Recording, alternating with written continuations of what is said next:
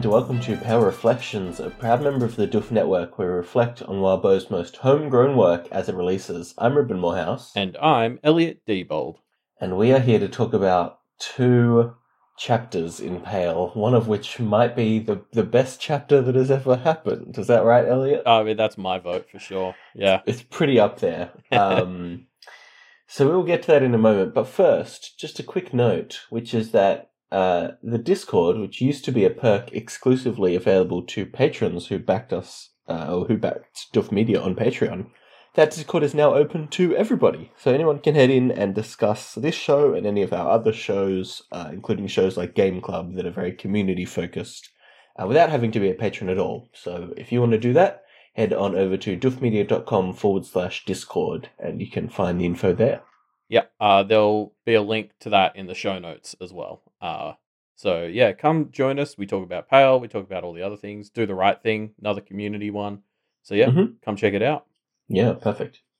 Now let's get on with Shaking Hands 9.8, which is a, a great chapter, but has the unfortunate uh, distinction of being paired with 9.9. Yeah, Um, but it is a, it's still a good chapter. Uh, sorry, sorry, 9.8. You, you're still good. You just pale in comparison, I guess. Oh, boy. Um, that was unintentional, but there we are. Uh, so we're in Avery's head. Avery's in the library looking for tickets or you know things that can be used for the entry to the uh, Crypt of the Necrodancer path.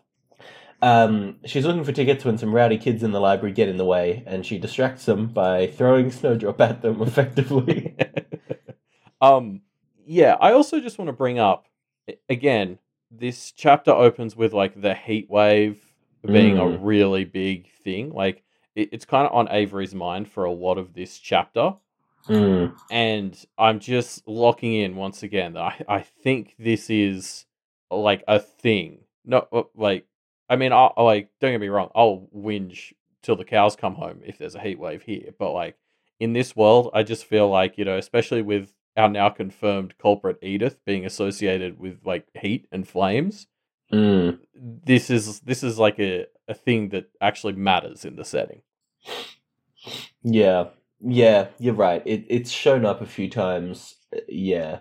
Um, I wonder what implications that heat could have. Yeah, I mean the fact, especially like next chapter, like Avery is kind of folding under the heat. Um, it, it it's not great imagery heading into confrontations with Edith. Mm. Mm. Yeah. You're right. you're very right. Um, but yeah, this is a good uh, a good Avery chapter. I mean, she continues to kind of go around taking care of business, making friends, and taking names, basically. uh, yeah. Um, she she meets this cute librarian who unfortunately has a boyfriend. Sorry, Avery, and is also like ten years older than you at the at the mi- absolute minimum. you can't you can't see it right now, but I'm winking because that's what the Mm. cool kids do. That's what all the cool kids do. yeah. um, I, I love this moment where Avery, like, she ta- so she takes those kids outside to distract them with Snowdrop. Uh, and she says to them, Why don't you give the librarian a break? And one of the boys is like, Mm. It's funny though. And Avery just like looks at him and she's like, Is it? And he and he breaks eye contact. And it's just when Avery's channeling her That is Lucy- stone cold for Yeah. sure. Yeah, exactly. Like it's brutal, and I loved it. Like, Mm. what a great way to challenge someone being shitty. Than just like when they try to justify it, you're like, is it though? Mm. Um, can we then talk about this bit where, I mean, obviously these kids are very annoying and the librarian isn't having a good time. She calls them shitbags and then describes vividly having fantasies of murdering these children. And uh, yeah, I mean, Carmine influence is the thing that comes to mind for this, obviously, but um, I don't know, it just felt bad. Like it felt. We've heard about this Carmine influence a lot, but we haven't actually, I don't think, I don't feel like we've seen that much that backs it up, right? But this is a pretty strong one. Yeah. Well, my understanding is that it's kind of like it's only just starting to hit the innocence to this degree. Like, obviously, crime's Mm. been grow- going up, and we've he- we've been hearing about that, but it's kind of like Yeah. now we're sort of seeing how just normal people are starting to be affected by this. Um, I mean, Normal, honestly, what- good, innocent people like this librarian or Verona's dad. yeah, exactly. I mean, I, I don't know. I I used to teach swimming, and having worked with kids, I can imagine being in a situation where if kids were doing this to me and it wasn't even meant to be my job, Mm, I- Mm. I, I don't think the library. I, I sympathize with what the library. of course. I guess. Um. Yeah. Yeah. Um. Yeah, maybe you're right. Maybe it's just that kids are the worst, which is fair enough. Uh. Yeah. I. I mean, uh, the thing that does come to mind, especially since this is an Avery chapter, is um the way this Carmine influence really seems to work with the innocents, at least at this point, is it's kind of like it, it. It both puts them more on edge. Like you know, we're seeing these more vivid uh fantasies uh, by the librarian of like how she would kill them, or at least you wouldn't normally tell someone about it. Um, and then also, like presumably, it's the sort of thing that like when it puts the kids on edge, it, it makes them more likely to piss someone off. So obviously, like you know, that's a like a like positive feedback loop of you know everyone's more on edge and people are more likely to do dumb things, which puts everyone else more on edge. Um, and that obviously just has terrible effects for everyone's ability to like work together and be part of a team. Um, Mm, and in an Avery chapter and a story that is in general talking about how we work together, um, that feels like it's going to become more and more important. Like we, this arc has already dealt with a bunch of people, and we'll get their next chapter, um, who can't seem to work with other people or don't want help, and it feels like the more the Carmine influence takes hold, the more that that's going to be the case. mm, mm. Yeah. Yeah, it's interesting. Like, uh, again, the Carmine influence is something that feels like uh, it hasn't really had that much impact on the story yet, has it? Right? But we feel like we have seen.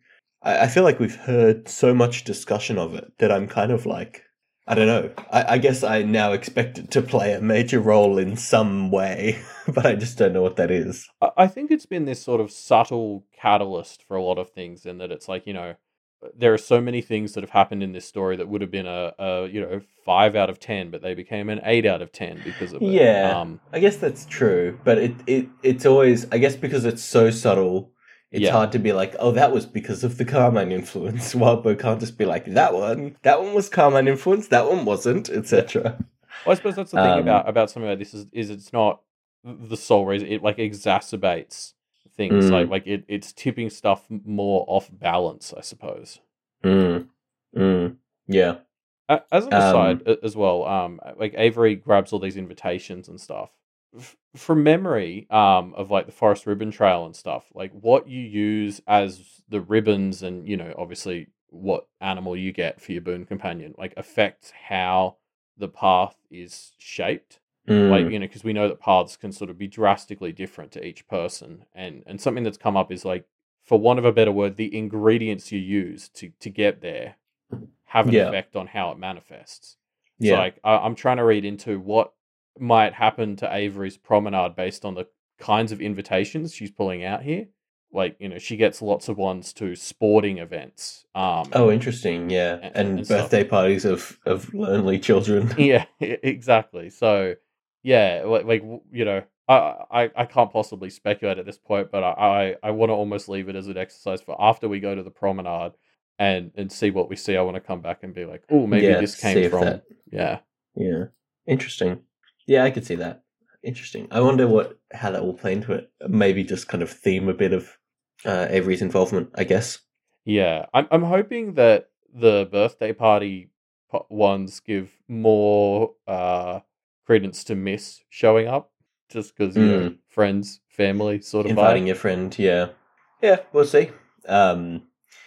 So yeah, uh, Avery collects these, you know, tickets and such, uh, and then as she's starting to head out, she finds these pins. Somebody desperately trying to put positivity out into the world. And she resolves to uh, to to try and do more of that as well, as if she wasn't already. Yeah, it's just nice to see someone else doing it, though, isn't it? Like this is such a beautiful little moment.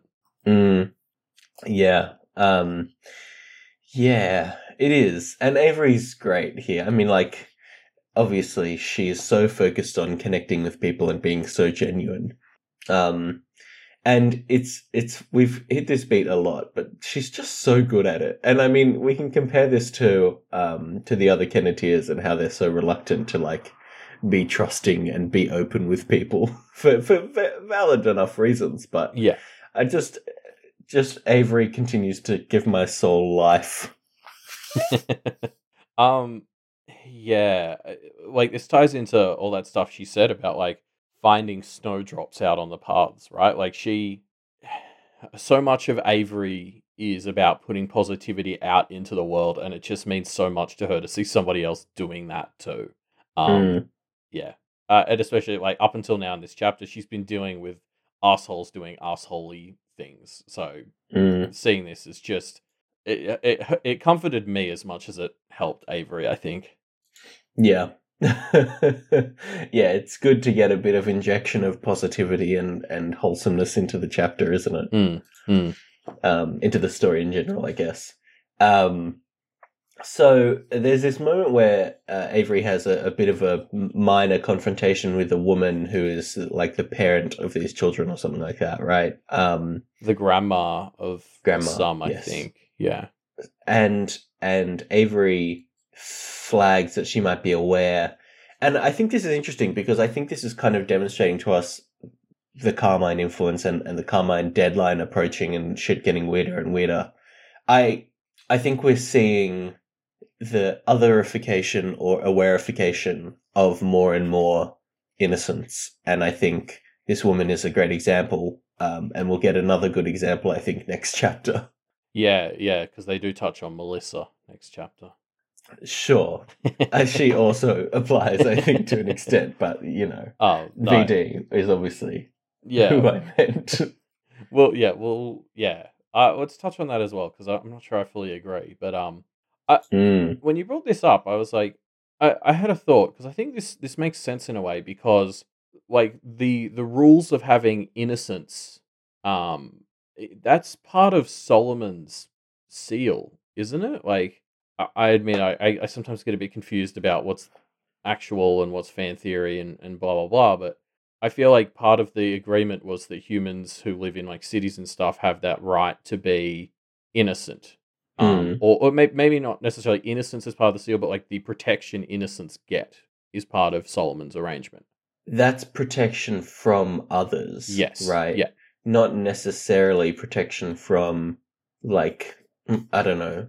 Like, who's breaking the seal in that Oh. sense by this person No, no, turning so, into another, right? um, yeah, no. I, uh, sorry, what I- what I was sort of meant was, so if that protection of the innocents is sort of part of the seal, and you know we're right Mm. that what's happening in Kennet is the culprits are doing some kind of oni situation. It makes sense that part of what they're trying to do would like erode that protection of the innocents. Right. Yes. So yes. So that idea that more of them are starting to become aware and more of them are going to become Mm, targetable by by the others. Like if this becomes more and more of an area where those rules don't apply, innocence is going to Right. matter less and less. it theoretically could even become a bit of a hunting ground for others. Yeah, exactly. Interesting. I hadn't thought about it to that extent. Um, I guess in that sense, I'd be worried for Ken. Uh, who knows what would happen to him there? But yeah, um yeah.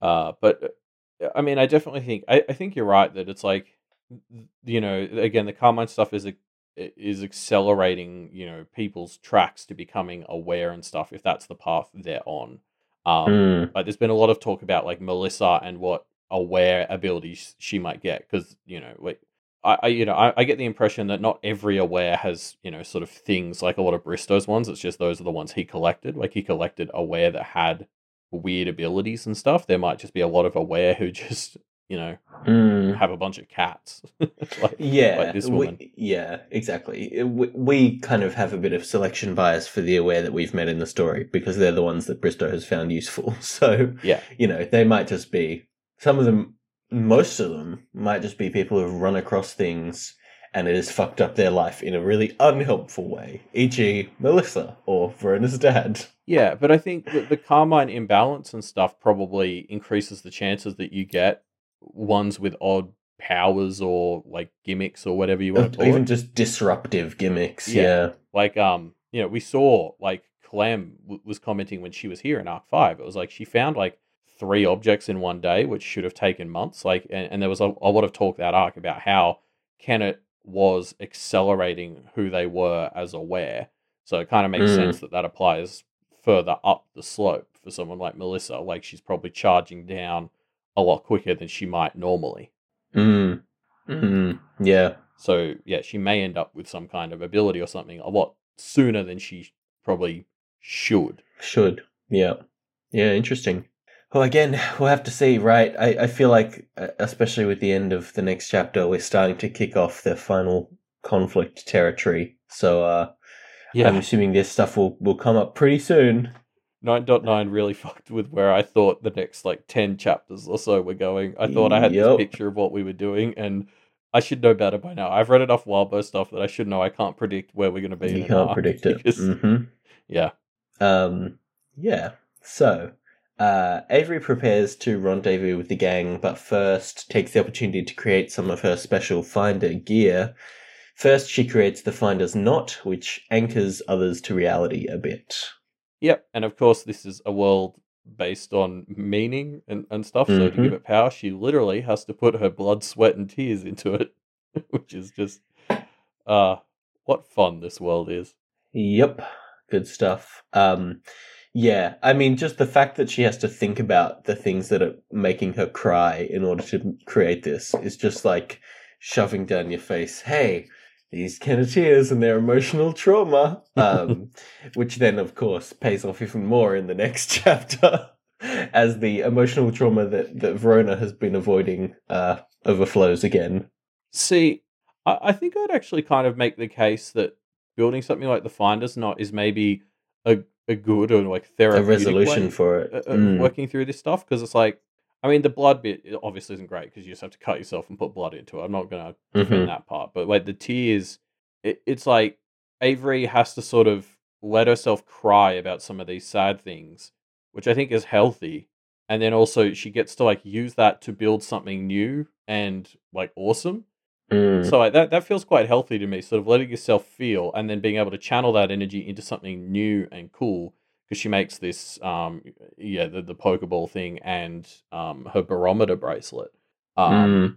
those are really cool and helpful. So it's kind of like using that pain to very literally equip yourself to handle things better in the future. Like that's what you want.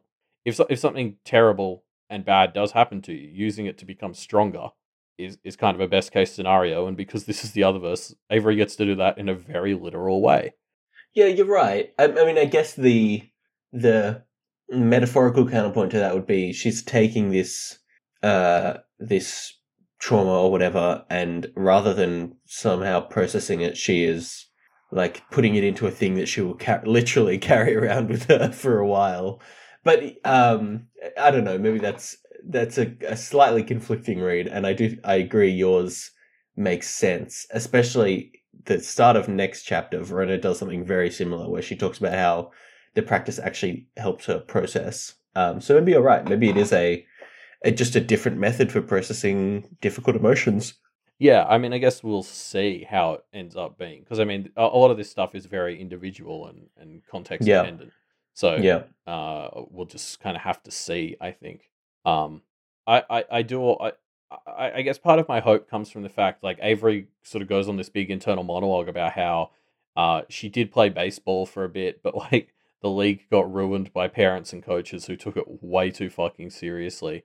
Um, Mm. and she had no one to have her back when they took away her stealing bases like ability um and and so she she kind of takes that memory of her being alone and and sort of you know beaten down by by the populace and brings it forward to make something really cool here and and she's doing something herself now like she doesn't need the backup as much now so i, I don't know that it was like a lot of the imagery like that i was like i think this is good Mm.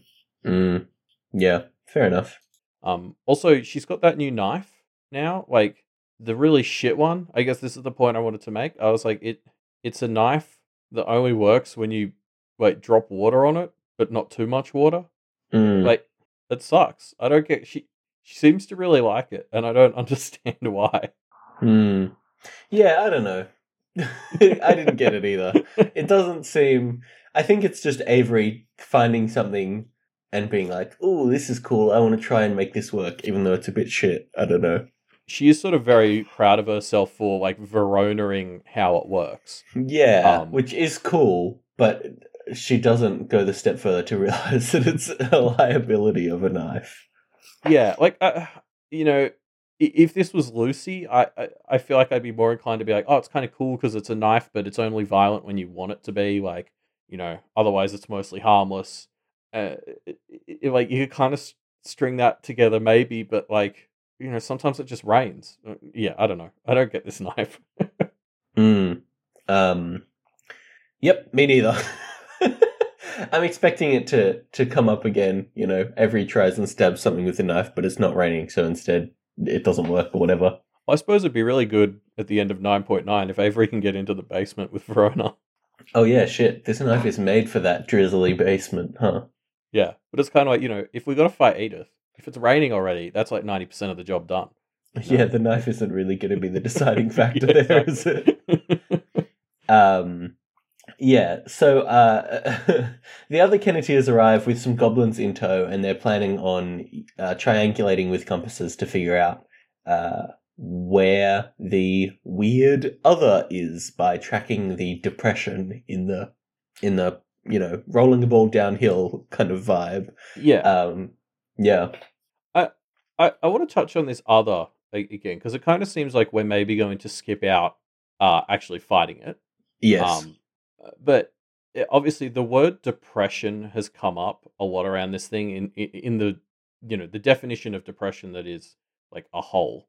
Um, but the fact that it's like a big black cloud that sucks up Mm. bad energy and we're using the word depression a- around it a lot very naturally i just I, i'm starting to think that's sort of what like it reminds me of the doom in a way i wonder if this is like a depression version of the doom interesting. Um and, and i think that's really interesting because this thing's teamed up with new game plus who has been compared to edith so we've kind of got an Mm. edith alike working with a doom alike Mm. uh, is yeah. God We knows have- what that could be foreshadowing Yeah. or whatever. Maybe they are uh, dark mirrors of the uh, of the original Kennet others. I mean, John, Maricica, Guilherme. I'm trying to see if any of the others would fit. They don't really, but maybe we'll see how they do. I- I've thought that we've had things before where we've been like, well, this kind of feels like this group is a mirror of that other group, but it doesn't really fit. And then, like a week later, Wildbow will write something demonstrating very, very clearly how they do match each other, and we'd be like, oh, okay. So I'm assuming if, if that's the case, we'll see it again. Wildbow will be like, and actually, this parasite other is a perfect representation of Alpi in this way that you never would have considered, you idiot. yeah, I mean, uh, yeah, absolutely. I, I was definitely just focusing on the pair here. Um, yeah, I, I don't know. Like, I, I'm just the, the fact that this thing's starting to remind me of the Doom, and the fact that New Game Plus is being compared to Edith. I'm like, this. yeah. I yeah, I.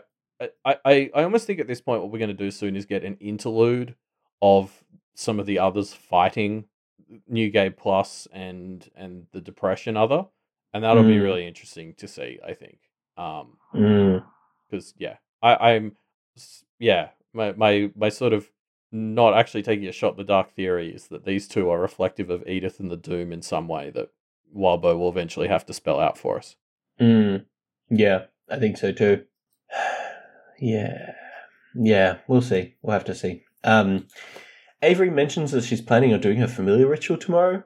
Uh, that, I was going to say that's exciting, but uh, given the way 9.9 ends, there's no way that plan goes ahead, right? Yeah, I mean, yeah, we already sort of touched on this, but it's like nine point nine just completely shat on everything I thought we were about to do. Um, hmm although interestingly, I think I, I should have double checked the phrasing in this, but I'm pretty sure like Avery has sort of stated definitively that she's going to go to the promenade, um, and like agreed to meet them there. So it's kind of like even if the shit's going down because of practitioner bullshit, she might still be obligated to go. Uh, Mm. which is very fun. Like Avery having to run off and do the familiar ritual in the middle of Kennet burning down uh, would be a Mhm. very fun sort of mini arc. it would be. And I mean, maybe that will happen just because of how wild it would be. But Well, sort of-. It- sorry, well, it's sort of what happened with Lucy's implement ritual in a right in a way, right? Like you're right. It was a way to kind of keep themselves out of a conflict. But th- this is a conflict they can't keep themselves out of, right? no, it's a bit different because it's going to be like in the midst of the shit fighting. Whereas like when when they did Yeah. the implement ritual, it was very much like okay, you guys start this shit and we're just going to not be involved. Um, Yeah. And that obviously didn't work out long term, but uh, yeah, I don't know. I just, I, I think that would be very fun if like all the shit's going down. It's like, no, we still have to make this appointment. Mm, yeah. Um, the thing that I could see meaning that it's going to happen is, uh, well, I guess we'll get to this a bit next chapter, but I think it's relevant for this. Verona mentions that even finding the furs isn't going to be enough. They need to be more powerful. They need to have their rituals done. So Mm. maybe it is a thing where they're just going to have to do it because they need the power that these rituals will give them. Oh, and I mean, also, if this path does turn into a way to potentially get Miss back, that's fucking hugely relevant. Oh, yeah. Um, yeah. Bringing back the Well- old leader. Will it? Is it good? It's definitely relevant. Would it be positive? We ha- would have to see, right? I can't imagine a situation where more Miss is bad, but Sure. I I, mean, yeah, don't know. I mean, you know, who knows how behind it she was, how involved she actually I, was. I don't think she was. I, I think the girl, like, we saw in her head in 5.d. She's legit. I, I, Yeah. No, she's legit. I can't. I, All right. Fair enough. um, Um, Also, can we just say, like, so Avery's plan is to actually do the familiar ritual on the promenade. She's sort of like, yeah, what we'll do is get there early, do the familiar ritual, and then like the others will arrive, and you guys can like take notes off on the side. mm, Which is just like that's that's such a like to quote you, that's a mad last play right there. Like that is insane. yeah, it's pretty good. Pretty good. I mean, the other people got kicked off this path in like two minutes, didn't they say? Like, yeah, Um, I- yeah, I don't. It's a bit insane, but it's yeah. so wild.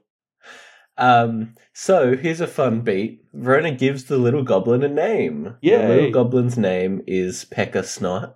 And we, so, I mean, we talk, talked about the Discord at the start of this chapter. Funnily enough, this exact conversation came up in the Discord like four months ago, five months ago, something. Yeah. Um, and you mentioned the name Snotpecker, uh, and now five months later, Verona has in character burned you by telling you how wrong you were. So, oof, that's gotta hurt. I mean, to- you say that, but the burn here is that I'm the same as Lucy. Mm. So, okay, like if that's if I'm meant to feel bad for being on the same level as Lucy, I'll take it. Mm. Mhm. Fair enough, I guess. I mean, although Verona, you've said many times Verona is your favorite Kenneteer, so uh, Oh yeah. you just got burned by your favorite Kenneteer, Elliot. That's gotta hurt. Oh yeah.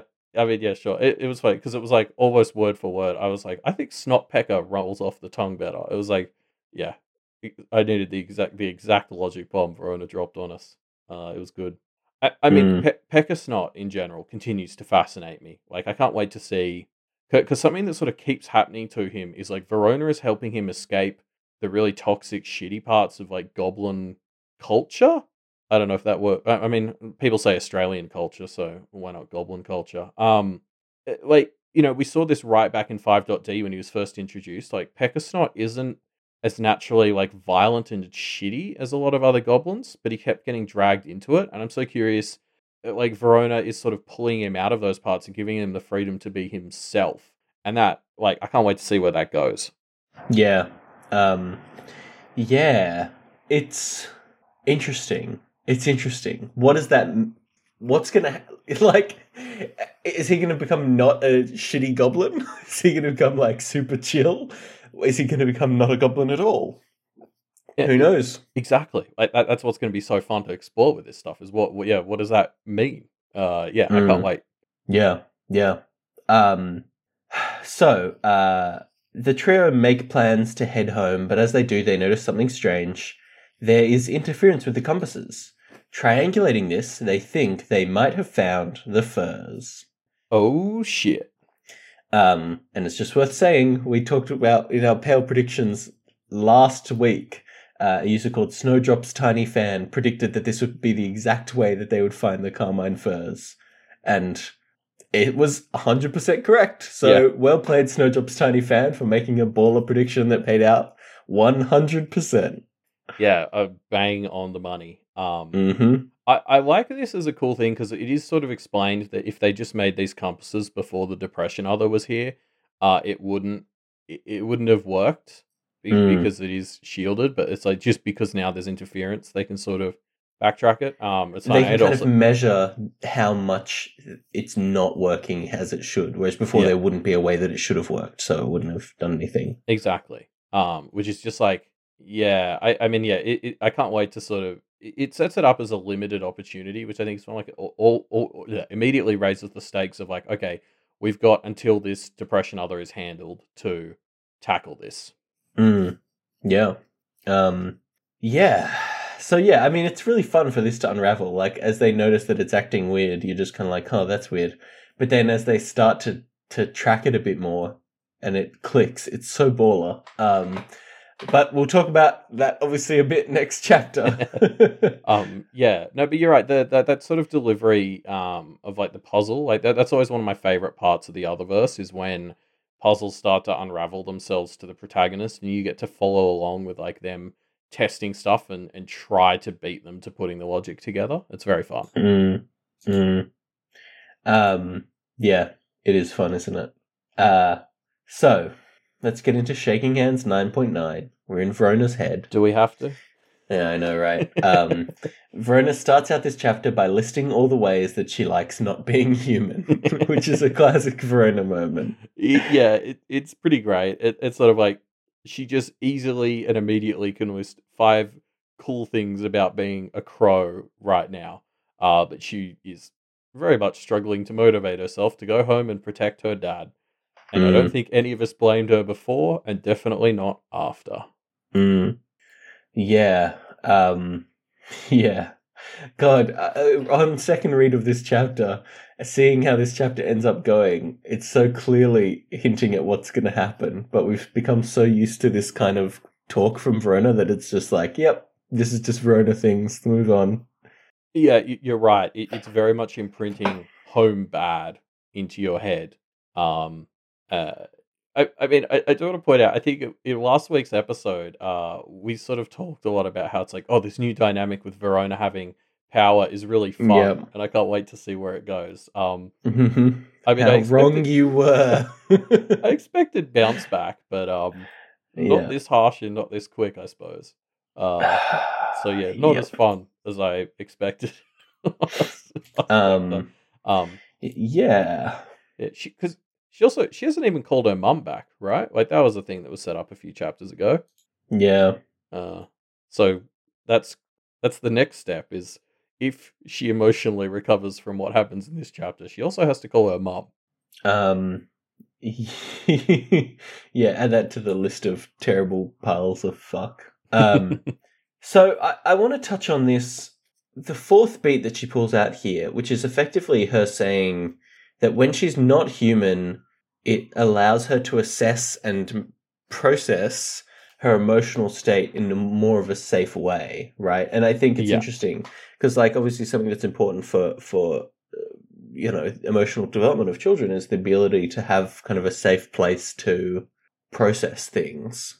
Um, Verona doesn't have that at home. What kind of is the closest thing to that was her room, but that is kind of violated this chapter. And so this is kind of the one that she has retreated to. This is her safe place where she feels like she can assess and process her emotions. Like it's it's worrying that that she has to literally become not a human to do that. But I don't know, that beat kind of reassured me a bit about the stuff that happens at the end of this chapter where she turns into a cat for what seems like I mean, at the time, I thought she was going to be a cat for like an arc or two.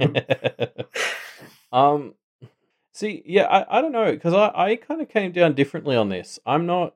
I mean, yeah, like obviously, I agree with you. Like, I'm pro anything that actually causes Verona to introspect and learn to uh cope with and understand her emotions. Um, like she clearly needs it, but. I, I don't know. I, I feel like turning into a bird and flying above the city to kind of really muddle your emotions. I, I don't know if that's it. Um, Mm. this is this is very much something that removes you from them further, and Yeah. uh, uh, like you know, I guess as we see later in the chapter, I think she she starts to use it in the distinctly unhealthy way later in the chapter. Um, so I I I, I especially like even looking at it at the start here, I'm like, I don't know if this is it. Um, I want you to get more in touch with your feelings, Verona, but I think shuffling them away to see what happens i- isn't the way to do it. Mm. But I mean, hey, if it, if it gets her motivated to start doing it, that's something. I mean, you know, you don't have to start optimally. Yeah, I mean, I, I, I, I did like how reassuring it was, but having said that, we hear her say that this helps her process her emotions. We don't see her actually do it.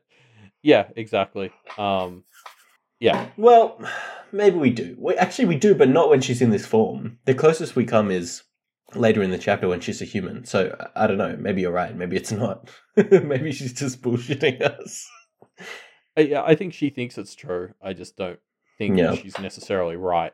Um, but yeah, I mean, she does do a cool new trick with the glamour where she like lands and fucking like all these crows s- scatter like from her thing. It's like the coolest fucking entrance bullshit ever. Like she, she you could tell she's sort of doing a superhero landing, and this murder of crows flies out from where she landed. Like, I, I, I, yeah, I, I don't really have anything to say except I just fucking love that whole vibe. Mm. I'm just waiting for her to get a flying broom at this point. She's leaning into the witch aesthetic in such a cool way. Mm. Yeah. Yeah, you're right. That would be very cool. um, ah, Verona. Such good times, huh? Um, I- I- yeah, and and the other thing with the crow, like vibe, is um part of why she does this trick is because she she hasn't figured out how to do Lucy's one of splitting herself off into multiple foxes. Um, and I, wanted to touch on this because you know Verona is usually the one who clicks on this stuff the quickest, especially glamour. Um, and, and and so the fact that she can't figure out this trick that Lucy did, um, I, I feel like it comes back to what you sort of talked about with how like Lucy was in a way sort of splitting into the different parts of herself when she was uh turning into the multiple foxes. It was kind of Yeah. like it, it took this really uh, or I, I think what Lucy did took this really strong understanding of who she was and the sort of Mm. parts of herself Mm. and as we've just kind of talked about, Verona doesn't quite have that, uh, at least as naturally. So uh, instead, what she does is comes out with an equivalent that's all about throwing a bunch of shit at the wall and deflecting, uh, which is much more her speed. Mm. Yeah. it's more her style. The crow trick is pretty great. I do love it. Yeah. Well, and because the other little detail I noticed, and maybe I'm making this up, but like whenever we see Verona in glamour, she often just talks about the the the body of whatever she is as herself. Um, there's like occasional moments where she references herself being wrapped up in the animal. Like she does it once in this chapter. She sort of references herself wrapped up in a crow. Mm. Um, but for the most part, she just talks about the crow as if it's herself. Whereas Mm. when we saw use, Lucy use it earlier in the arc, and when we've seen her use it historically, Lucy places a lot more emphasis on it being her wrapped up, and then occasionally talks about like the foxes as if they're her. Like it's just this slightly different emphasis, but it's kind of like I, I feel like Verona focuses more on the fact that she is this thing, and then occasionally she's wrapped up, whereas Lucy is much more still herself, wrapped up in something Yeah. that, that she's occasionally tipping and it's like you know it's like those little differences in how they use glamour come out in that sort of focus and that's why like it's why lucy was able to make the multiple foxes because she's still thinking of herself while in that form more whereas verona just leans into the glamour a bit more Yeah, I mean, Verona's self, I think, isn't as strongly identified. Even in this chapter, she kind of talks about not knowing the kind of practitioner that she wants to be. And obviously, the, this, we know that yourself is the thing that kind of gets weakened over the course of the, all this emotional damage and trauma, right? Um, Yeah. So, yeah, I, I- think that's great. I think that's a great pull. um yeah because i don't know that have we like ever seen avery turn into an animal at least since like arc two or three like she doesn't really do that much Mm. No, it's not. Uh, she's not as keen on it as the others are, I guess. no she she mostly mostly uses glamour for those check marks Yep. Which are just as important. Oh yeah. Well, I mean, but again, that's just like she isn't wrapping herself up at all. She's just directly sort of adding to it. hmm Um. So, uh, Verona gets home and she tries to make it in. Sorry, I've just realized in my notes I don't even reference Verona's dad. I just say she tries to make it in and out of the house without him noticing, assuming that we all know who I'm talking about, which if, if isn't just the the strongest summary of the vibe of this chapter. Um, but yeah, she tries to get in and out of the house without him noticing, and luckily she succeeds. She leaves with no issues and goes meet, meeting up with Avery and Lucy, and it's all great. Isn't it, Elliot? no, unfortunately, Brett finally stands up to his bratty daughter. Yep. Um, Good. She he finally cracks down on his unruly. No, I, I- like genuinely, God, fuck, this is terrible. oh, I yeah. I, I mean, before we before we dive into this whole mess, because we're obviously going to be on it for a while. Um, I I want to quickly touch on this moment uh, fairly early on, uh, as Verona gets down to the basement, where she starts texting Jeremy, Mm, because I feel like this is just a little reminder that like she needs to be warding Jeremy's house too, right? Because I think any other in town worth their salt knows that Jeremy is just as good, if not more, like an even better target than her dad. If you want to fuck with Verona, right? mm, mm. Um, yeah, I think so. I don't think Verona has clicked that that's the case. No, but like, I mean, yeah, like. I mean, like Verona loves her dad, and I think like that's the thing that would really upset her is she's going to get upset if he does get hurt. Um, but in terms of like easier pickings, I, I feel like an other's just going to go for Jeremy, um, because he he's yeah that's going to upset her in in a whole different but still just as intense way. I I think Mm, like she needs to either ward his house or get him to come and hang out with her dad for the day. Although I suppose that kind of defeats the point of protecting him. He'd probably rather be torch- tortured by one of the others. mm. Yeah. Um, yeah. God. I didn't even think of it until you mentioned it, but Jeremy really is a vulnerability here, right? Um, and Jeremy's connections to Verona are clearly defined enough that it wouldn't be too hard to fi- figure that out. Oh yeah, especially if if M- Maricica is one of the culprits, which like still seems pretty likely based on the whole uh, awakening ritual coin thing. Um, Yeah. there's no way she hasn't clicked on the onto that. Yeah. And, and like we have Um, the added thing there that Jeremy is, you know, one of the backups for becoming a Kenneteer. Like he's going to slip pretty easily into this stuff. Uh, so yep. uh, if he does sort of get dragged into it, uh, it's going to be a pretty steep and quick fall, I imagine, and that'll be very fun for us, not for him. I think maybe he'll come out of it being a, a kick ass practitioner. Who knows? I don't think it's going to be a fun journey to get there, though. Mm, yeah. No, that's true. Um, so yeah, here we are in this chapter. Uh, I think the first thing to say is when I was writing my notes, I almost called this the culmination of their relationship, but it's not, right? Like, this is a culmination of the beats with Verona and her dad, but it's not, it's an escalation of his abuse, but it's not resolved. There's Yeah. not, it's not done. There's more coming. There's more resolution of this coming, and that's terrifying, I think. Yeah, you're right. It's a, it's a big turning point. It's an escalation, but it's not uh, an ending yet. Um, uh, there's been lots of talk about like getting Lucy and Avery to finally step up, and and uh, you know there was that time they promised to help Verona if things got worse with her dad. Uh a lot of people have decided this qualifies. I would tend to agree. So Mm, um, we'll we'll see where it continues to go. But yeah, at this point, it's not the end. It's just an escalation. mm, yeah, yeah. It's uh, it's rough. There's there's a lot of terrible stuff in here. Um, I feel bad that I read Megafire's essay on the Reddit now because I just want to pull in all their great points. um, I think a strong recommendation for everybody to go check out Megafire's essay on the on the uh, Parahuman subreddit because it is a categorical summary of all the ways that this abuse is built up and and clearly demonstrates with like brutal clarity the specifics of how much of an abuser VD has been up until now and how this is is not it, almost not even an escalation of his abuse but just a continuation of it. yeah, yeah, exactly. Um, yeah, I sort of had the same thing. There were like a few points after my live read I was planning to bring to this episode that after I read Megafire's essay, it was like, well, Megafire just said it better and, and more comprehensively than I would have. So, uh, if you want a lot more discussion on on this whole clusterfuck, definitely go read Megafire's uh, Yeah. post.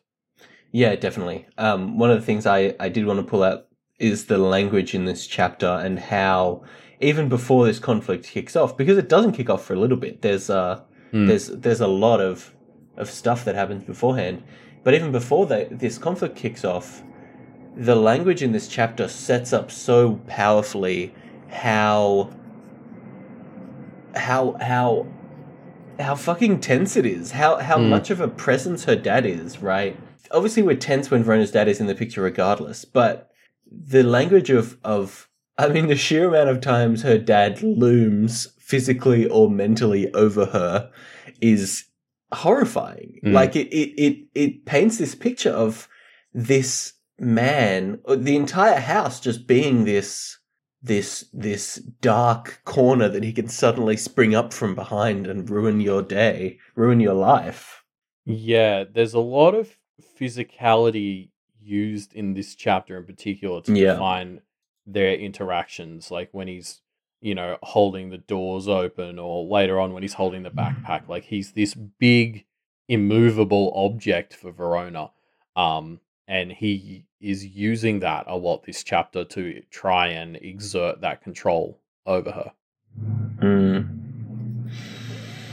Yeah, um, and we've seen some of that before. Obviously, I mean, Yeah. him looming in a doorway has been a pretty strong image for how he acts over the course of this story, but it really does feel like we hit that beat a lot because it's building up to some horrifying stuff in this chapter. Yep. Um, so Verona gets on a call with the others and wards the basement uh, as the as the other Kenneteers ward their house as well to protect their families.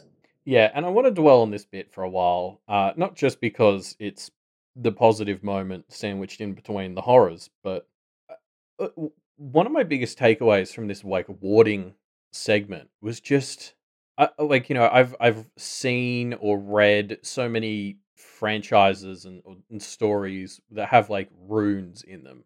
Uh, You Mm. know, like like it's a it's a it's definitely a sort of trope in in lots of fantasy and, and magic type stuff, but it's almost always just nonsense. Like it's a bunch of random symbols, or at best, it's sort of like you get a few of the basic ones, and then they're put together in a big complex symbol. And It's like ah, just magic shit. Like you know, this is what it does. Mm. Um, what I love so much about the the rune system that's been built up in Pale is it's like we sort of follow step by step how Verona is building this thing, and and some parts of it aren't even fully spelled out to us because it's just Mm. we get told these are the shapes and the symbols she's using, and we can kind of put it all together, and that's like it's so cool because it's not only like a more detailed and versatile rune system that I've seen anywhere else, including a book series that was entirely built on warding people and- stuff, uh, like the Warded Man, that book we read for Media MD. Like, Mm. not only is this better and more fleshed out and more detailed than that story's runes were, but it's only like a small part of, of the magic of this world. Like, again, I just I I love the world building in the other verse so much that this is like we, we can follow the symbolism of an incredibly complex thing as our character makes it, and yeah, so many other stories just don't have that. Mm. Yeah, I mean, uh, I think that's the thing about the other verse, right? Is its tangibility. It, Yeah. Everything feels so legitimate in this world, whether that's runes, uh, which obviously, or, or the kind of magical systems as a whole, which feel very, very tangible, or even the characters and stuff like that, right? Um, everything feels so real. I, I think my favorite thing about this chapter is after it finished, you go straight to the Reddit comments or the comments on the uh, on the, on the actual WordPress site. And uh, despite the fact that this chapter ends with possibly the biggest tangible plot progression that we've had in the entire story, everyone's just talking about the moments between Verona and her dad because Yeah. those character moments felt so genuine and real um, that, of course, it dominates everyone's brain, even though it's not the like in air quotes plot of the book that has just majorly been advanced. No, yeah, I had the same thing. When I finished the chapter, the first thing I wanted to talk to people about was the stuff with Verona and her dad. not the Yeah. fact that we Which is crazy to Yeah. think about, but I just love that as a representation of how real and tangible everything feels. Yeah, like I was thinking about this after I read it, and it was like, you know, two years ago, before I'd really started reading Wildbow stuff, if you'd like come up to me and said, Yeah, okay, so we've been reading this story, we're about a million words in, um, which actually, side note, Pale's now longer than Pact.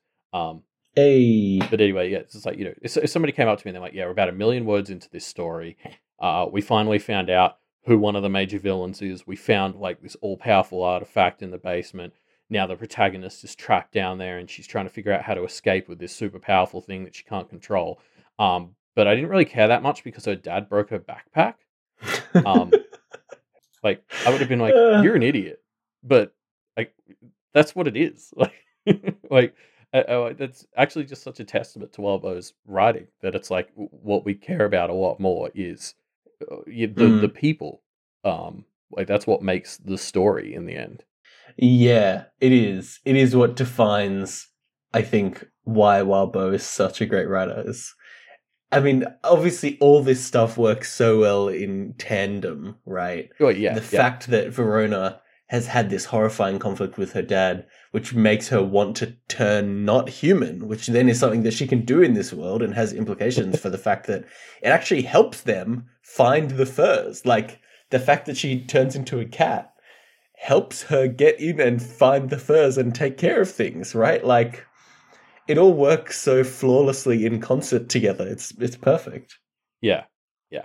Um, Um, Uh, but so yeah, I, I also just wanted to say, like, go back to the to the runes and stuff. Um, yes. Well, one thing I, I did, like, I- obviously, that I like about it as well, like with that flexibility, is how like sometimes they just write annotations because it always bothered me in other magic systems when it's like you use one symbol and it's like, oh, the magic just intuits the gap. Um, I like how they sometimes have to explain it here. It's like Verona sort of draws a link to the phone socket and adds her phone number and then also 911 to sort of set up the alarm system. And all I could think from that is what do the people who answer the 911 call hear? When the spirits- what would they hear? Yeah. Like, because obviously, i if Verona picks up her phone and it's like, you know, a, a jarbled number and some some static on the line or whatever, she's going to be like, "Oh, this is the Oh, magical alarm yeah. I set up." Whereas, like this poor nine one one operator, like, what what are they going to get?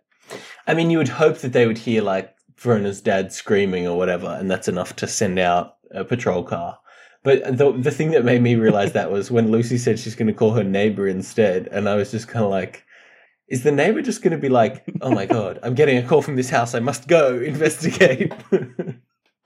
I don't Yeah, know. I suppose yeah, your neighbors call you on the phone. It's like just fucking walk over. Like, it's gonna be. I don't need to answer this. Like, if you know, if it was really urgent, they just come over here. Mm. yeah. Um. Um, also, yeah, Avery providing some, some nice comedy in this moment with like her almost death in the attic.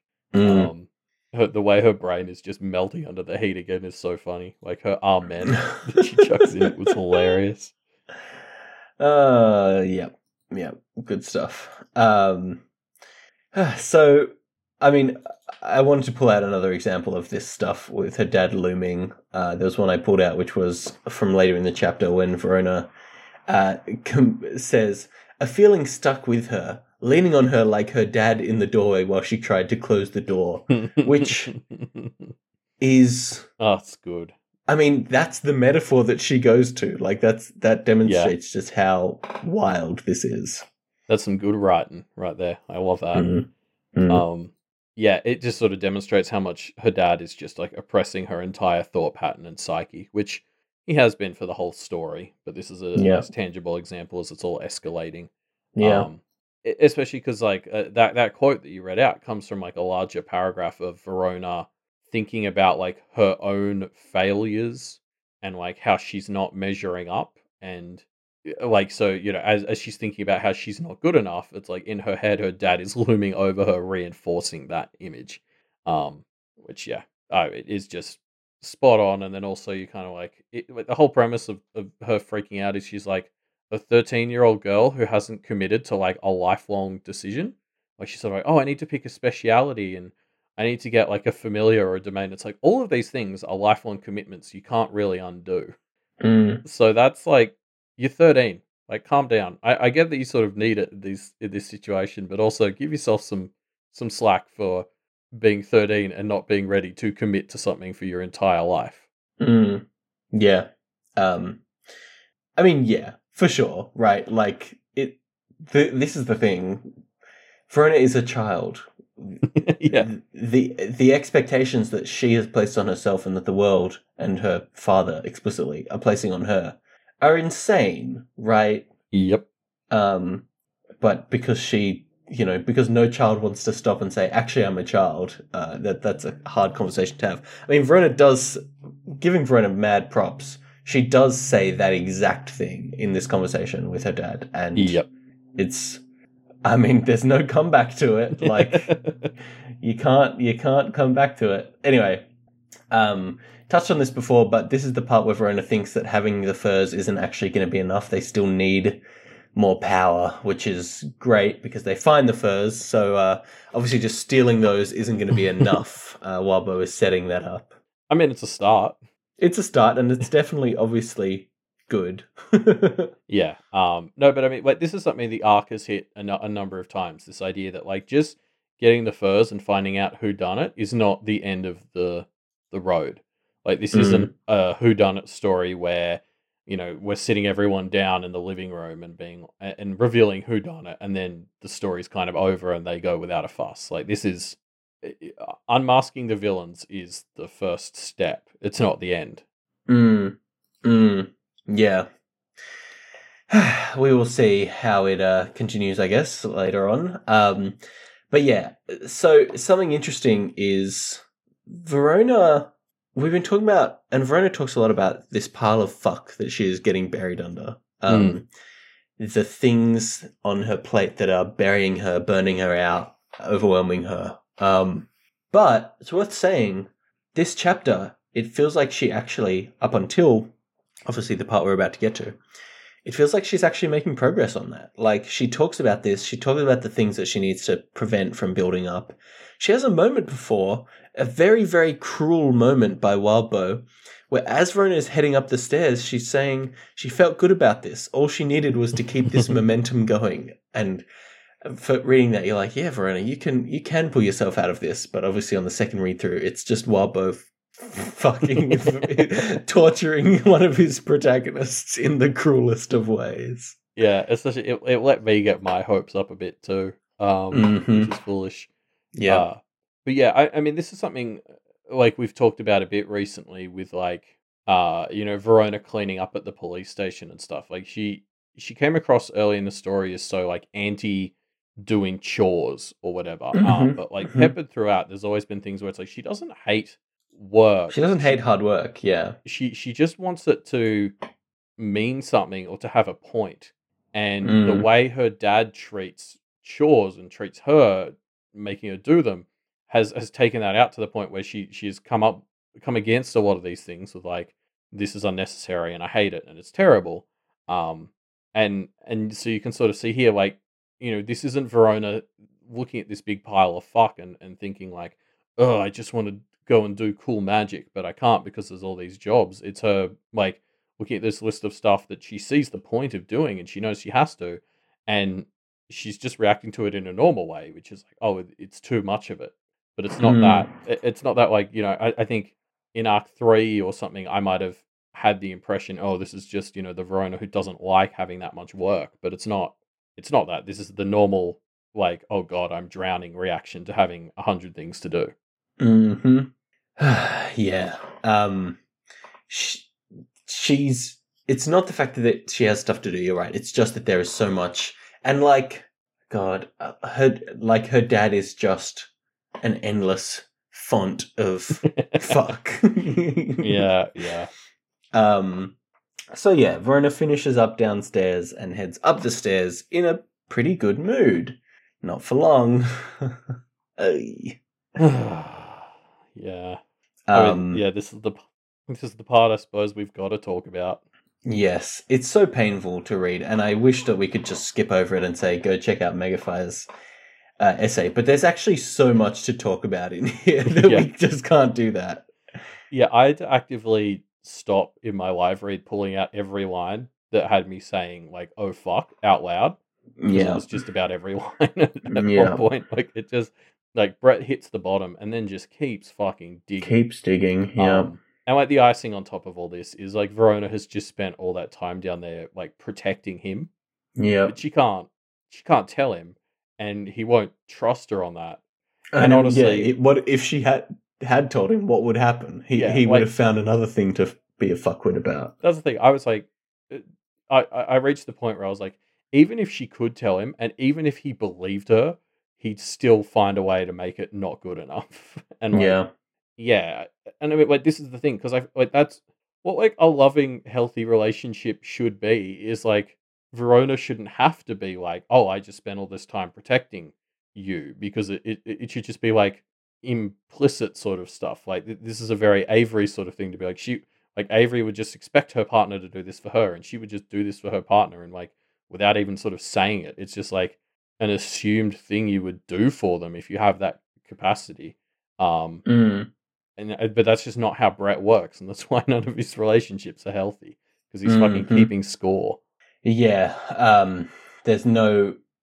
I mean, he's keeping score, but he's keeping score as well in a way that is just being a huge piece of shit. Oh yeah, yeah, yeah, yeah. So ke- keeping score is like level one of his ten level bullshittery that he's doing. Yeah. Um. So let's get into it, shall we? Yeah. Uh, here's my the first thing that I thought during this, which is there's this bit where Verona mentions, "Do you know how many times I almost died this summer, or worse?" And he just doesn't respond. And then Verona mentions, "It doesn't matter. It was like he was broken." And I alluded Sorry, to I- this I- before. I to say, you, you like it- it's actually even worse than that because what she says is she says, "I tell you things and you don't listen. You just make it about you." I almost died. And his response is, Well, I'm almost dying all the time with how much I work. It's like he does Yeah, exactly what he did exactly, he does. It's like he He's doesn't. so unaware. Um, ironically, because maybe he is aware. Um, he's the most oblivious aware that we could ever imagine. Yeah, I don't know. Like this, that tied with Verona explicitly saying it was like he was broken. I'm just like we've thought it for a while. We've made comparisons to how VD is effectively a, a ghost that just hasn't died Mm. yet. Um, the other thing that this makes me think is Verona's escape plan, so to speak, has always been I'll if things you know, I could always just become an other. That's kind of what she's been keeping in her back pocket if things get really bad, right? yeah. Um and what would ruin that more than her dad becoming an other first? Nothing, I think. And therefore it's 100% confirmed that Verona's dad, I think, is is either already some form of other slash aware or is going to become that by the end of the story. Yeah, I mean, as we sort of already touched on, I feel like stuff like that is happening more easily with all the Carmine bullshit going on. Um, Yes. Especially if the Kenneteers are about to pop the furs out of this hut that is kind of containing a lot of their energy. Mm. Um, but yeah, like, see, I don't know. There's something more horrifying about Brett and Verona's situation if he is just a guy. You know what I mean? Like the the idea that he, the idea that it becomes magically enhanced. I mean, you know, like us and and and just about everyone reading the story has made jokes or or comments about how he might become other or aware pretty much the whole story. Um, but I think it's almost more terrifying because he is just still a normal human. It's like how that most scary X Files episode is that one where it's just the like the crazy hillbilly people. Um, Mm. Like sometimes what's more scary than the magical is just the fact that Brett is still just, for all intents and purposes, a regular guy. Mm. Um, so I almost, uh, part of me almost hopes he doesn't end up being an other or an aware. That's fair. because in a way that's more horrifying. No, I get that, and I we've talked about how one of the great things about this chapter is that everyone has been talking the most about the least supernatural thing in the chapter, right? Which I do think is amazing, but I It- think it's just too juicy that that would cut Yeah. off Verona's escape route in such a tangible way, and it ironically might even push her to become more human to to reject you know to reject the the authority of her father like or flip side maybe she'll end up like binding him or something and that would be so many levels of fucked up um i don't Yeah, know i oh just think yeah that would be a can of worms and a half, Yep. wouldn't it? Yeah, you're right that it would hurt some of these themes in a way that would make them less magical. But I think the great thing about this story is that doesn't. yeah. In another story, I might care about that more, but in Pale and in Pact, magic isn't inhuman. Magic is Yeah. an extension, you know? And so, if anything, it, it kind of amplifies it. I, don't- I don't know. I, I, I see what you're saying, but I also think it would just have so many interesting narrative payoffs that I just want it to happen. Yeah, no, you're right in that it's so interesting how it ties into Verona's own battle with the concept of self and humanity in a really Yeah. interesting way, like that, and that's totally why it would work. It, like if it is that, if it, if that is the direction we're going, um, Mm. because it's it's going to be more of a commentary on Verona's way of coping, because it's it's going to be saying, hey, see, what you were doing was trying to point yourself further down, um, this part, and because we've seen so much like like so many of the aware and like people like Nibble and Chloe, they all became others because shit wasn't working. Yeah. Um, yeah, and even Matt, uh, with the Doom. So yeah, Mm. I, what? uh, Wait, the other thing that gets me sort of just coming back to the Verona and, and Brett argument in general is when you sort of get to the second half of it. What I hate is that a lot of valid and good points start to come up, but it's like this is what happens in arguments when you're that far into it. uh, uh, The the truth doesn't get heard as much because the people's Mhm. tempers are already heated. I mean, in Brett's Yeah. case, they probably wouldn't have been heard in the first place anyway because he's an idiot. But um, Yeah. it, it sucks so much to hear Verona make these really clear and like concise summaries of what Brett is doing wrong and how he's hurting her, and he just can't hear it because they're in the middle of an argument. and He's he sort of oh you know so many people do this when you're in a heated argument, you sort of almost switch more to win mode than to Yeah. It's more about resolve scoring the points argument. than actually exactly. Yeah, God, it's rough. Yeah, and I mean, like Brett, even like the, the the other worst part is that Brett also actually makes some points that are at least maybe if they're not kind of true of Verona now, they were of who Verona used to be. Like he he sort of criticizes her as someone who coasts and doesn't put effort in. And it's like to be fair, at the start of the story, that is actually a fair criticism of who she was.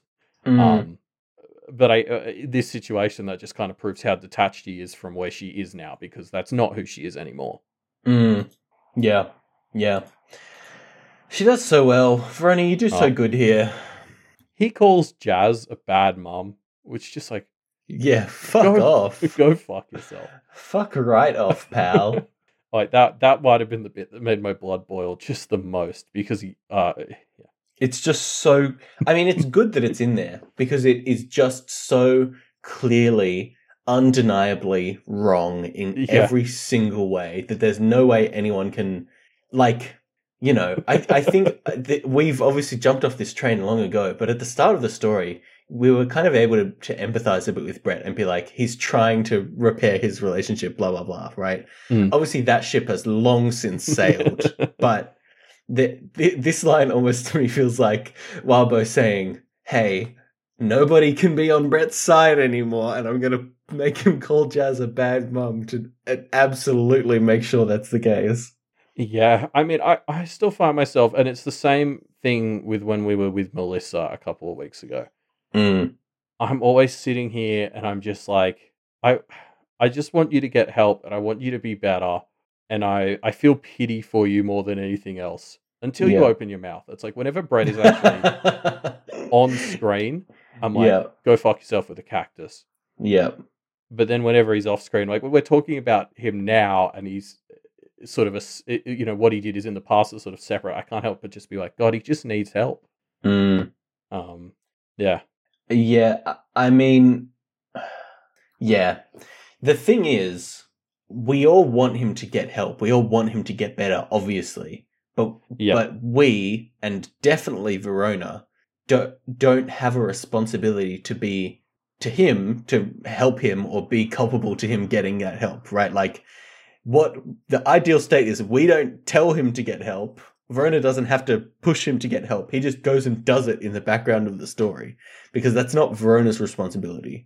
And The- and the- by extension, it's not our responsibility to have to see that as an audience. It should just happen if he was not a piece of shit. yeah. The the the closest it comes to being Verona's responsibility is a form of self care, where if she can get him to get help, it helps her. Um, yeah. But like, if that's going to be difficult for her, I'm not going to. Which, yeah, it's Yeah. already crossed that, that yeah, exactly. threshold. Um, but yeah, like I don't know. It, it, again, like I'm I'm so mad at him when I'm reading this, but I guess like when you take that sort of step back, I'm just like, well, anger doesn't help here. I just want him to go see a therapist, which Mm. is what Verona told him to do. Um, I mean, uh, uh, like as another little thing, he does so much like of that petty coup and claim bullshit, like without knowing that's what he's doing, of course. Mm. But like he sounds like Bristow and Alexander at their worst when he's like, I pay for the backpack, so it's technically mine. Um, Mm. and Megafire obviously went into why that's bullshit in terms of like being a parent. Um, but it, it also just taps into like the worst parts of the magical world that we have here, like just to really reinforce how shitty he's being. he's absolutely being the worst, and there's no way to.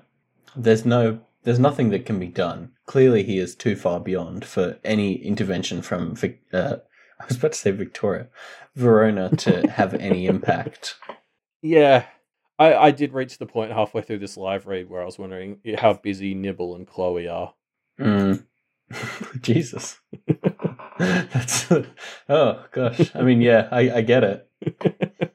um, yeah, and then uh, yeah, we sort of hit this peak where he uh smashes up. Well, yeah, if like he takes her backpack like a schoolyard bully, and then like breaks it.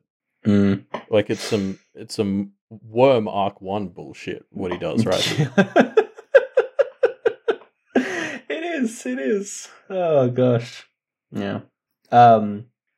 So. Uh. Yeah. So obviously, VD breaks, smashes her bag, and breaks her mask. And when she takes it out, she reflects on how it was a gift from Lucy, and and and she even uses the words a symbol of where she belonged, which I mean, we talked about how Verona's self is hurting from all the stress and trauma that she's been under. This is literally a definition of her, like a tether to her friends and her humanity being broken. Um, and we see, presumably, the impact of that shortly when she turns into an animal and just kind of shuts out her humanity to the strongest extent that she can. Yeah, I mean these masks are literally the symbols the magical world uses to identify these girls. Like in in people's sights, they have these masks as their faces. Mm. So like the fact that like VD has just cracked a huge important part of Verona's identity into pieces is Mm. an accurate metaphor. Uh yeah, like like I I mean the symbolism is just sort of right there on the table. Her, she she's been shattered by this. Mm. Um and it, it- I mean as an aside it makes me wonder like have we qu- kind of figured out exactly what Avery's broken prong means in that regard? Because that's No. that's something that came up last chapter as well. Like she she has this prong that broke off her mask and it sometimes sort of sits back in there, but it's like I can't figure out what part of herself it might map to that kind of got broken off in that fight against America. Mm. Yeah, no, I don't. I don't think we really have, right? Or possibly there's been some stuff in chapters where that's been effective, the prong breaking, but we haven't really called it out, or it Hmm. won't be obvious until in retrospect. Maybe I, I I don't necessarily think that we've seen it have any impact. Yeah, I can't think of it. Whereas like it, it, it just that stands out to me now because like what's happening with Verona's cat mask here is is much more transparent in just like she has been shattered and now her mask has been too. Yeah, yeah, And he broke the quill. yep, yep, yep. Um, it's rough. It's rough. Um, so yeah, Verona runs away, turning into a cat and putting everything out of her mind. Yeah, it's that uh that escapism that we discussed at the start of the chapter dialed up to 100. Yeah. Um, I mean, reading this, I, I thought there was a solid chance that Verona would just stay as a cat for an extended period of the story, and that doesn't happen. Um, but God, we feel it. We feel the panic and we feel the concern of Avery and Lucy when she's just non communicative with them. Yeah. Like like that, that's the thing. I, I this is definitely like an escalation of how Verona has used glamour as an escape. Um Mm, because because something that that is sort of not spelled out, but pretty clear in the text, is she's leaning more into being a cat. Like, like the reason she can't really talk is because to to be a talking cat, she has to lean a little bit more into human, and doing that like puts her emotions too close. It's like you know she, the, the, if you compare this passage of her being a cat to like all the previous ones, her thinking is much more cat like than normal, and she's like she's pushing her humanity further away than she normally does to be more cat. Um, which like obviously it just doesn't feel like it's healthy, and Mm. um oh, like, you know, there's moments where Avery and Lucy actually have doubts that it's even her. Like that's how much she's leaning Yeah. into cat instead of human. I mean, she's that's that's a tangible representation of her having left her identity behind, right? Yeah. Or even her connection to her friends being broken a bit if they, for a moment, don't even recognize her. Yeah, exactly. And, and like you know, the there, there could be longer term sort of implications to to this specific moment because like we've already learnt that Marcy's trick with this glamour is that like you know Verona turning into a cat over and over reinforces it as like a groove that other people can also slip upon her. Um, like I think it was Shelley who like turned her into a cat against her will. Mm. Um, so it's kind of like the fact that Verona is now not not only like doing that groove again, but like pushing that groove further. Like she's turning herself more cat than she has in the past, which is Mm. pushing that groove further, making it like something Maricica could push, you know, f- even more on. Um, and because like th- th- like this is where it starts to get concerning because she's going cat enough that like she's not all human anymore, uh, cognitively. And, yeah. uh like like yeah i mean that that's a problem if somebody else does that to her obviously. And it's just a problem that she's doing that to herself. Yeah yeah like it ties it ties back to like what what that difference between her and lucy and the way they use glamour is. Like i don't think lucy would be capable of this in the same way um she would get lost and disconnected from herself accidentally but i don't think she'd be able to push it away in that same way she embraces herself with the glamour not pushing it away Hmm. Yeah. Um. Yeah. I mean, you know, we've we've we know the weaknesses inherent with, and traps inherent within this glamour. So, uh, given the fact that we're pretty certain a fairy is going to be involved with the plot, I'm sure we'll see Verona's cat form being used against her soon enough. yeah Um. So, did Verona turn into a cat in front of her dad? Did that happen? no I- I- I- like I sorry, just that came across harsher than I Asked meant and answered. It's well, no, because you're not the first person who I, I've seen other people talking about that. We even got a power predictor prediction, um, saying that she did that. But I mean, I've pulled it out in the script here, Ruben. I like bolded it. There's a sentence where he leaves the room before she even gets to her backpack. Um, huh. so You've pulled out the quote. I don't believe it. uh, How he- could so many people have had the same thought? I don't know. I Yeah, I, did I've of- seen a lot of people. He he left the room before she even gets to her backpack. I don't. I, I, there might be a bit of confusion because he talks to her after he leaves the room. Um, oh yeah, you're right. but yeah, uh, no, like yeah. To, to everybody who, who keeps saying this, he he left the room. He So- leaves the room still talking to her. That's Yeah. why it's confusing. Yeah. Okay. Okay. All right. All right. Fair enough. Um, so yeah, the trio follow their compasses and track the irregularities to a cabin. Verona and Snowdrop find a way to burrow inside, and they find the furs. I, I love how as the four of them find the cabin and are like scoping it out and seeing someone who they can't identify yet, like walking inside, they start getting these texts about, oh, Melissa is out and we need you to handle it. And I was just like, fuck off with this bullshit. every time we get close, there's distractions. Like it's the biggest load of crap. And I'm so glad they just ignore it. Uh, yeah, it's it's bullshit. It's clear. it's a clear distraction, right? Um, Yeah. So this didn't really click to me until the second read through, but the people who have the common furs are using it to make an outfit, and I don't know if this is intentional, but it gave me major Buffalo Bill vibes, like Hmm. um, Silence of the Lambs style, making an outfit in a creepy basement of of a a, a murder victim. Like nothing good comes from that, I guess. yeah, yeah, true. I, I- it makes me want to pull out this thought, which is we've often discussed the fact that it feels like this story isn't going to resolve with it just being like, oh, it was secretly me and I'm the villain and now we got to fight. We've had conversations Yeah. about how when we find out who it is, we're, we're presumably going to find out there are good reasons here. Um, there are good reasons for what they've been doing, but I don't know. The fact that this makes me this screams serial killer to me rather than like desperate struggle for survival doesn't necessarily reinforce that idea. Yeah. Well, I mean, like, like, Edith's the obvious one to turn to because we talked about this in the past. But it's like if she's doing all of this to get powerful enough that she can like escape the doom, that's gonna be one of those things where it's like what you've done is monstrous and awful. But I do kind of, I get why you became. Yeah. Yeah. Um. Yeah.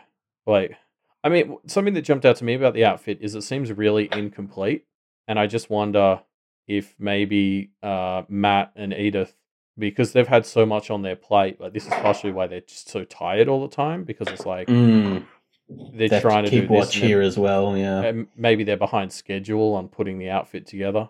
Mm, yeah. I mean, they've talked about how they really didn't expect the Kenneteers to be as competent as they are. And Yeah. in hindsight, maybe that's.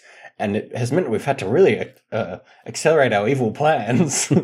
Well, not just that, but like losing the barrier and the hungry choir. Like Yeah. you know, we talked about how much harder that's made it since Yeah. then. So they just would have lost time because There's The too much to do. Yeah, the maintenance of the town is taking more of their time than they probably expected. They've got too much of a big pile of fuck they have to get through. Yeah. Like and Miss leaving is another one. Like as long as Miss was running the town, they would have had much more time to do this. Mm. Yeah. Um. So yeah, uh, Snowdrop accidentally makes a noise, and someone comes in. Edith, uh, villain number one. Uh, she is apparently on the phone with Matthew. It seems, and then around them in the room are both Goblin and Fey traps. So we kind of are starting to put together who might be our villains. yeah. I, I, Although Yeah. Edith is the only one that's hard confirmed here, obviously. Yeah, which which makes sense. Like the story has basically been telling us for six months now that Edith is a culprit. Um, so you know it it makes sense to hard confirm her first, just because it's like it's the least revealy reveal uh that we could sort of have. It's like at our our warm up basically. Um, yeah, the, the other ones are interesting. Like I've seen a lot of tinfoiling about who else she could technically be on the phone with. Um, but I mean Occam's razor sort of wait. I'm going to assume it's Matt until proven otherwise, because it's just you really have to tinfoil it into someone else to to make it fit. You know? Mm. Yeah. Yeah. Um, indeed. Uh, so almost certainly Matthew is guilty Yeah. here. I mean, yeah. Um, I- until shown otherwise, I'm just going to assume it's him and and lump him guilty. yep. The, the, Um, go- the goblin and Fae stuff, I'm I'm much more willing to dive into the tinfoil of like it's such a hodgepodge of things that it's almost I could see these having been stuff that was donated to the perimeter and Matthew yes. have just not used it for Have that. used it for other things, exactly. I mean, we've obviously been suspicious of Maricica for a while, so Yeah. um, Yeah. hot money is on her being involved. Goblin wise, you know, Toadswallow's been a little sus sometimes, but then there's also been other things that, that mean it could really be any of them. Um, Yeah. I I still don't buy Toadswallow, but um yeah, Yeah. I, I'd be willing I, I think I think this might be a thing where the fairy stuff may have come direct from Marcy, like knowingly. Um, yeah. but I would be willing to believe that the goblin stuff was just things they thought they were donating to the perimeter. Yeah, especially because when would a fairy and a goblin work together? Am I right? No way. well, there was that time with the Oni that was very similar to this, but yeah. That's true. Yeah. Um. Anywho, uh, one thing that's interesting that Edith says is, "I'll be more useful in the later stages of tonight anyway." And there, are, I think, one or two other beats like this that that have some soft implications that actually their grand plan was going to unra- unravel or unfold tonight anyway. Or maybe it's just Edith suggesting that she's stronger in general in the evenings. Who knows? But it does seem like there's stuff that was already going to happen. Yeah, she she says a few things in the context of the invaders. Like there's one part where she's like, "We don't want the invaders getting the best of us and slowing us down," and it almost Yeah. implies that the invaders getting the best of them is part of the plan. Mm. Like maybe that's tinfoiling. I don't know. Like that's it, this half of the conversation that we get is perfectly vague enough that you just are left o- with so much room to tinfoil. It's very fun. Yep. Um, yep. yeah, there's there's a lot to dive in on. Like there's a bit where she sort of implies they're probably going to try and send Crooked Rook after the trio. Mm. Um, but Matt has to be careful she doesn't come after him as well. So I guess Crooked Rook maybe still sees him as a bit of a practitioner. Mm. Um, yeah, I mean, I hope I hope they said Crooked Rook at them because I, I want more Crooked Rook. Like again, on the list of things, nine point nine has made me sad. I don't think we're going to get quite as early as I expected. Uh, some sort of deal with Crooked Rook is on that list. hmm The Yeah. memory visit with Alpi and Monty, uh, sorry, with Tashlit and Monty is also uh, probably an unfortunate casualty of 9.9's ending. Yeah. Um. so yeah, uh, Verona jumps over to the furs and sets up silence runes. And as the room falls silent, Verona takes a hammer and vents her frustration into the pipes, which burst, washing away the traps.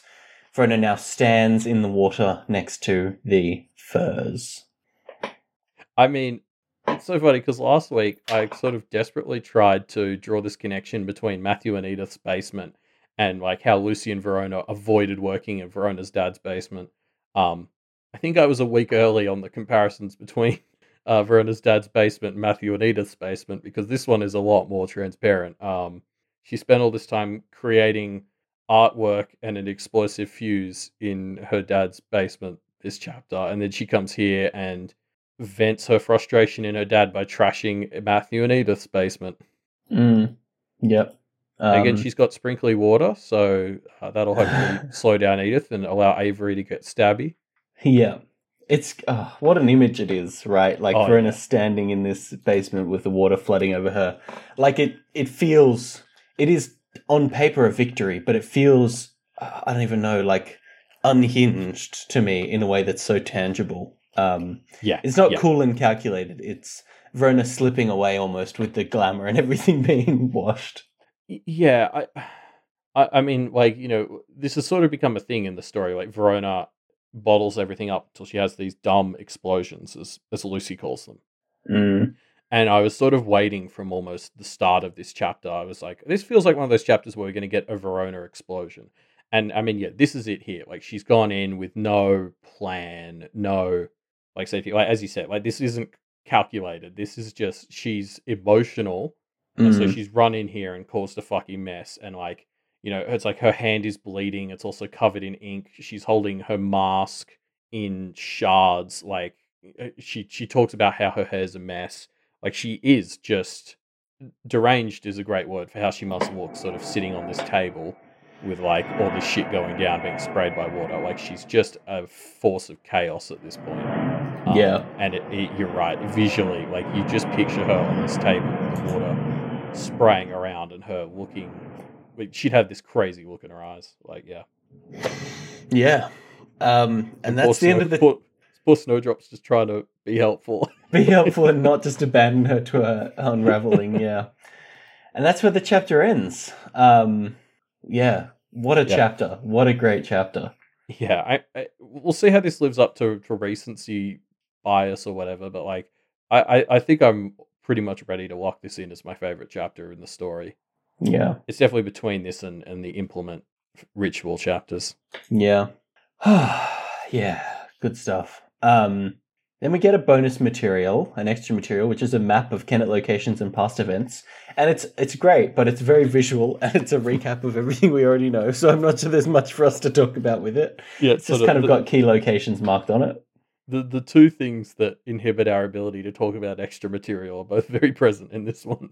Um, yeah, I I mean it, it's a handy little recap. I definitely lost a lot of that space. Like I thought Tashlit lived a lot closer to the ferry than she does. Yeah. So there are a lot of little things like that that cleared up for me, and like seeing where the perimeter actually is was neat.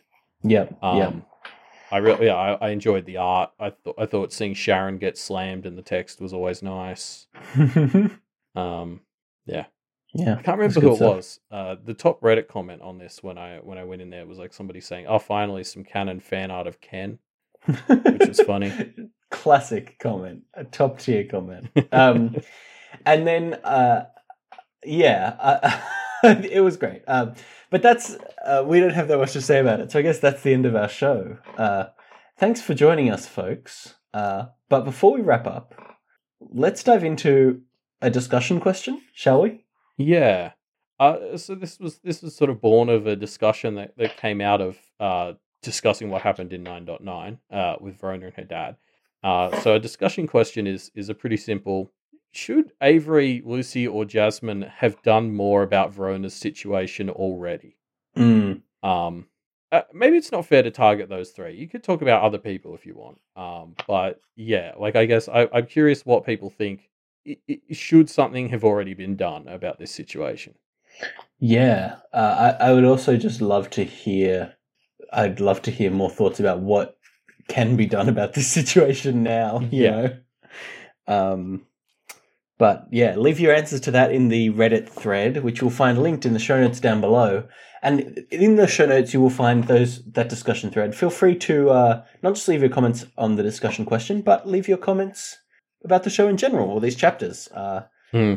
This 9.9 was a big one, so there's a lot to dive into. So feel free to uh, to post some theories, some some crazy wild theories into the Reddit thread. Yes. Uh, you can also check out our Twitter. Uh, that's where we announce new episodes. We do the live reads, and you know all sorts of other fun things. Uh, there's, there'll probably be some pretty cool announcements coming out via that Twitter thread over the next few weeks. So Mm. uh, you know, worth following. Yeah, definitely. Um, you can also head to our website, doofmedia.com, where you can find all of the other great shows on the Doof Media Network. Uh, what you say is about to, hopefully, assuming Elise doesn't have her baby beforehand, uh, have the finale for season three. It's going to be a great show. I'm anticipating a moment in the show where Elise goes into labor and things really go off the rails. And I just can't wait for that to happen in the finale of their season three discussion. Yeah, my apologies to Elise, but I think just the the quality of the content that Yeah, will occur if she The, goes the into labor. narrative arc of that going into labor during the show is just too good to not uh, have it happen. It's Um, very soap opera too. Like it's just perfect. Yes. Uh, as we mentioned earlier, of course, you can go to doofmedia.com forward slash discord to join in the conversation with all of these shows as well, if you would like to. Um, yeah. Uh, so don't forget to stop by our Patreon if you want to keep, uh, you know, Doof Media operating as it is. Uh, you know, we wouldn't be able to put all this time in without our patrons uh, helping to support us. So patreon.com forward slash Doof Media.